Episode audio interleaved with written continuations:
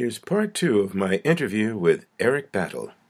Well, yeah, he was he's an admirable character, and again, it's like I think for a man of color who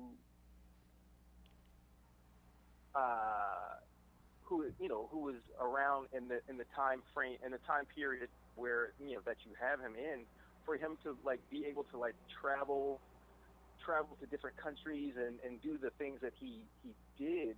On one hand, it's I think people in general may think, oh, a black man couldn't do those things back in that day because it's like we didn't travel the world and confront evil on different planes and those sorts of things. But it's like, yeah, we did. Yeah. It's like people, we found ways to like travel to other countries and cities and all the time. But having the wherewithal to do it and the courage to do it and the means to do it, sometimes those were challenges, but it's like we weren't all in one place. Yeah, thank you. Yes, thank you. So that again, and that you built expansive playing field for him was exciting. That he had a worldview that spans that was bigger than wherever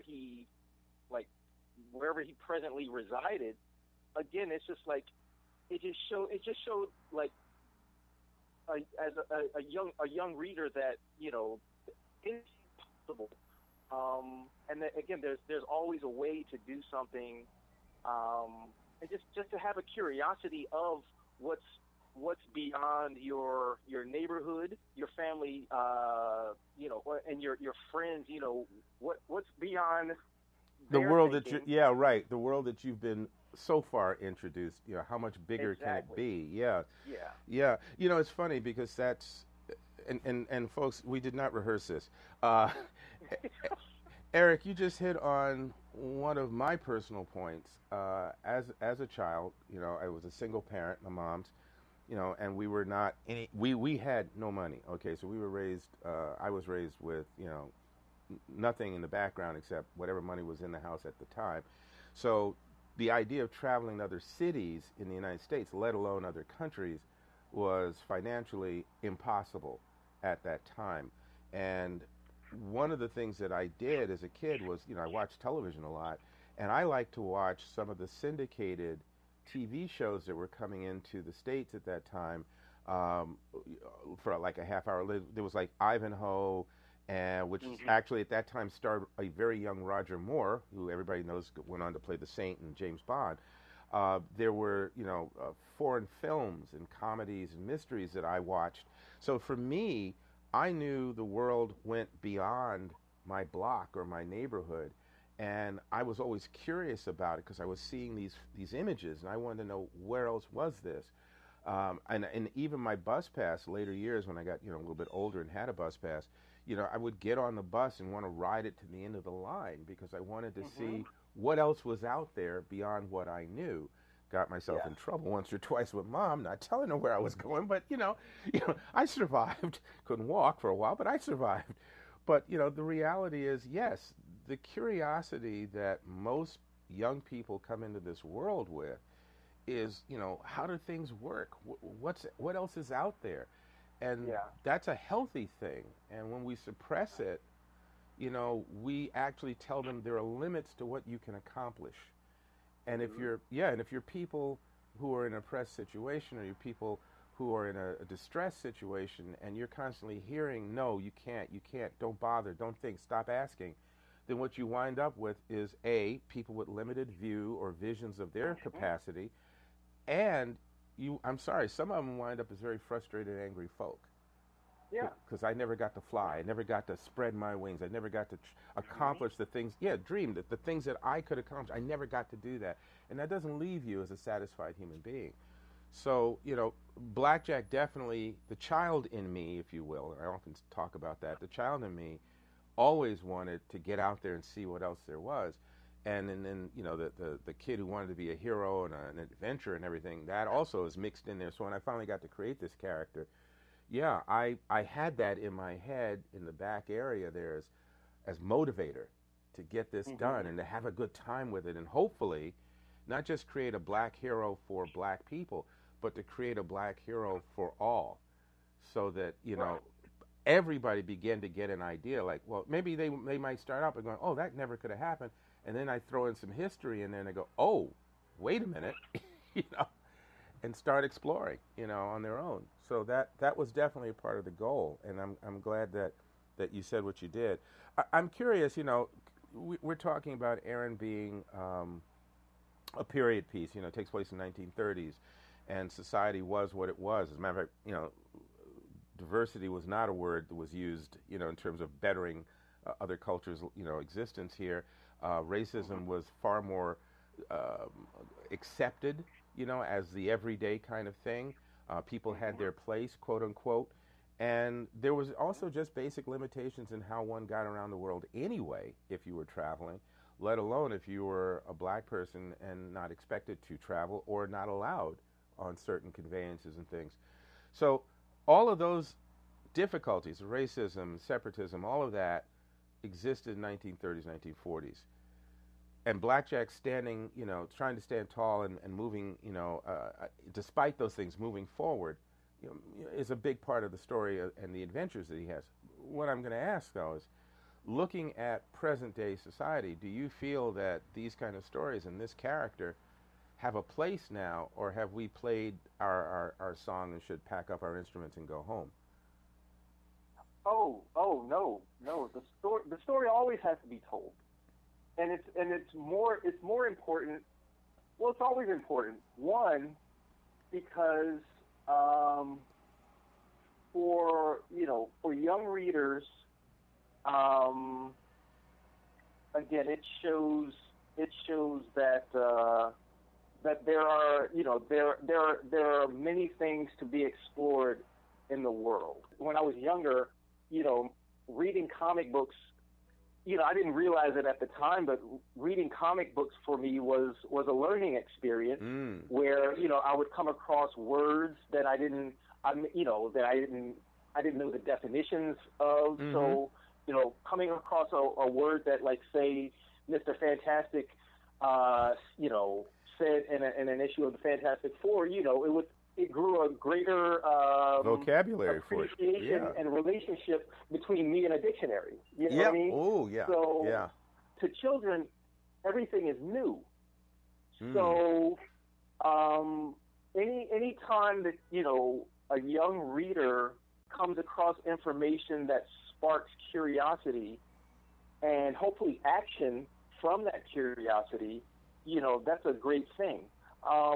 In terms of whether the story is relevant, I believe it's greatly relevant to today, because unfortunately in 2018 xenophobia has reared its head again. And it's like, wow, you know, people are stoking the flames of fear of the other, and it's like you would think that information wasn't greatly available to everyone, but, you know, everyone's walking around with a cell phone in their hands, not realizing, you know, they're taking selfies and those sorts of things, but you've got a mini computer in your hand. So, you know, for the information to be at our fingertips, but we're not using it to its fullest potential, is disheartening. The only thing that I guess I fear is that convenience has dampened people's curiosity, because, again, it's like it's like I've got tons of books, and I love the smell of old books. I like the tangibility of flipping the pages. Right. So, but, you know, it's like, you know, just hearing that, you know.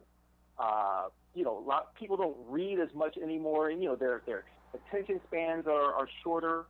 And then they'll get bits of information and not explore the relevance or even the truthfulness of some of that information. Right. And again, just exploring and wanting to learn more about everything.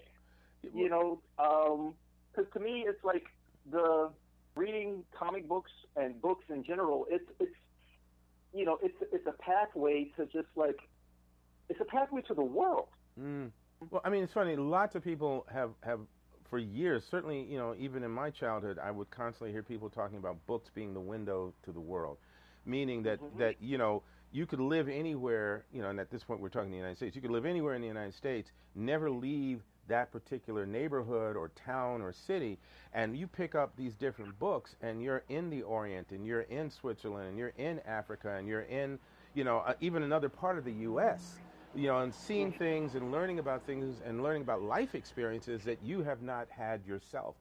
And so comics not only...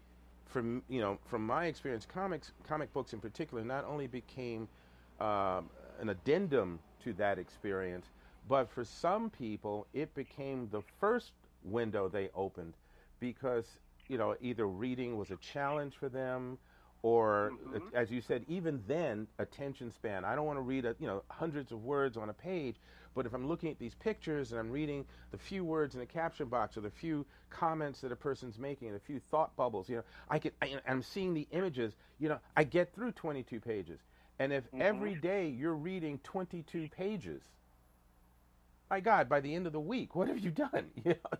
Right, yeah. You know, so that, and you mentioned Mr. Fantastic. I have friends that I went to junior high and high school with who went into scientific fields because they wanted mm-hmm. to be Reed Richards building some interdimensional, you know, time-space continuum device or some hovercraft or some other fantastic gadget.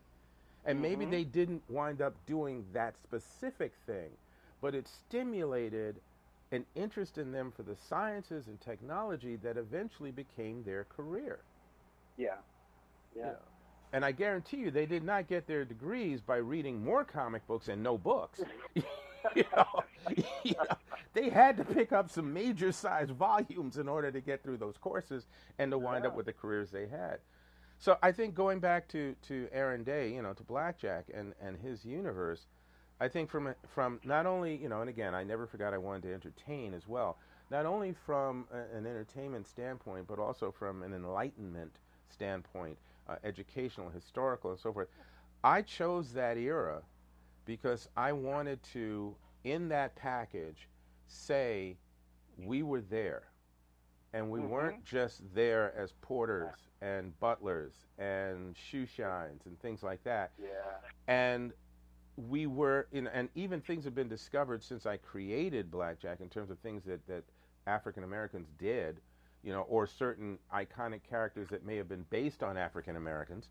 You know, even more of that information has come out since the 1990s. But, you know, ultimately to recognize, even if, you know, you talk about Glory, the movie Glory with Morgan Freeman and Denzel Washington and, you know, all of those, that was about blacks in the Civil War, and there's still people didn't know that we fought in the Civil War. Yeah. You know, there were blacks in World War I and World War II, and there's still people who didn't know that, yes, we were units in World War II. There was a unit of black soldiers who actually were part of the vanguard that liberated certain concentration camps. They saw the same atrocities that whites and Jews saw in that time mm-hmm. period, but never got a chance to talk about it. There were Japanese-American soldiers who fought in the European theater, who were some of the fiercest fighters on the American side, who couldn't talk about their accomplishments when they came back because Japanese were still considered for that time period the enemy. So we can't glorify them. So they had to keep their accomplishments silent for 30 years or 40 years. So I think that it, you know, you said earlier, you know, unless we are aware of where we come from and what's gone before, we're doomed to repeat those mistakes, and certainly certain folks will encourage us to be ignorant and unaware of the accomplishments, and I think that it is, and it's on us as creators to do what we can to rail against that. And I'm not talking about necessarily, you know, launching the revolution, but, you know, ultimately, if you're in a position to enlighten, enlighten. Just do, you know. And that's what I've always hoped would be one of the effects of Blackjack. Yeah, that, and just, again, you know, it's what you said earlier is that you know, you wanted to tell stories that showed that, you know, we were there, and we were always there, and, you know, wherever there is, we're there. Yep. And, you know, but, like, people would, some people would have us believe that we weren't, and if we were, it was insignificant. Exactly. Yeah. Exactly. Yeah. And, you know, and unfortunately, you know, when that kind of thing gets perpetrated for so long after so many years, we start to believe it too. So then, you know, we don't think about what our true potential is. Mm. And, you know, and again, it, you know, so, you know, at different points, our accomplishments get stunted. Yeah. Because our scope is stunted. It's just truly important that to tell those stories, because otherwise those stories will be erased. Right. And they're being erased. Yep. Yep. So it's like, well, we got to be careful of that on both sides too. I will step forward and say two things. One of the other people I interviewed mentioned, you know, creating allies, you know, and acknowledging our allies in this forward motion, this effort that we're trying to make to become more aware of our own accomplishments, but also to make the world more aware, to also honor the people who are not African American, or not black or whatever, who step up and support that. And one of the things is, I know that my buddy Chris Ryan, who's a lovely Irish boy, all right, he for years has been involved in the project, and one of the stories he first put to me some years ago, which we literally only did about 2 years ago finally, was Blackjack Ransom for a Dead King, and that was one of the short stories, the anthology stories that we did. So it's not a comic or a graphic novel, and it's about Mansa Musa,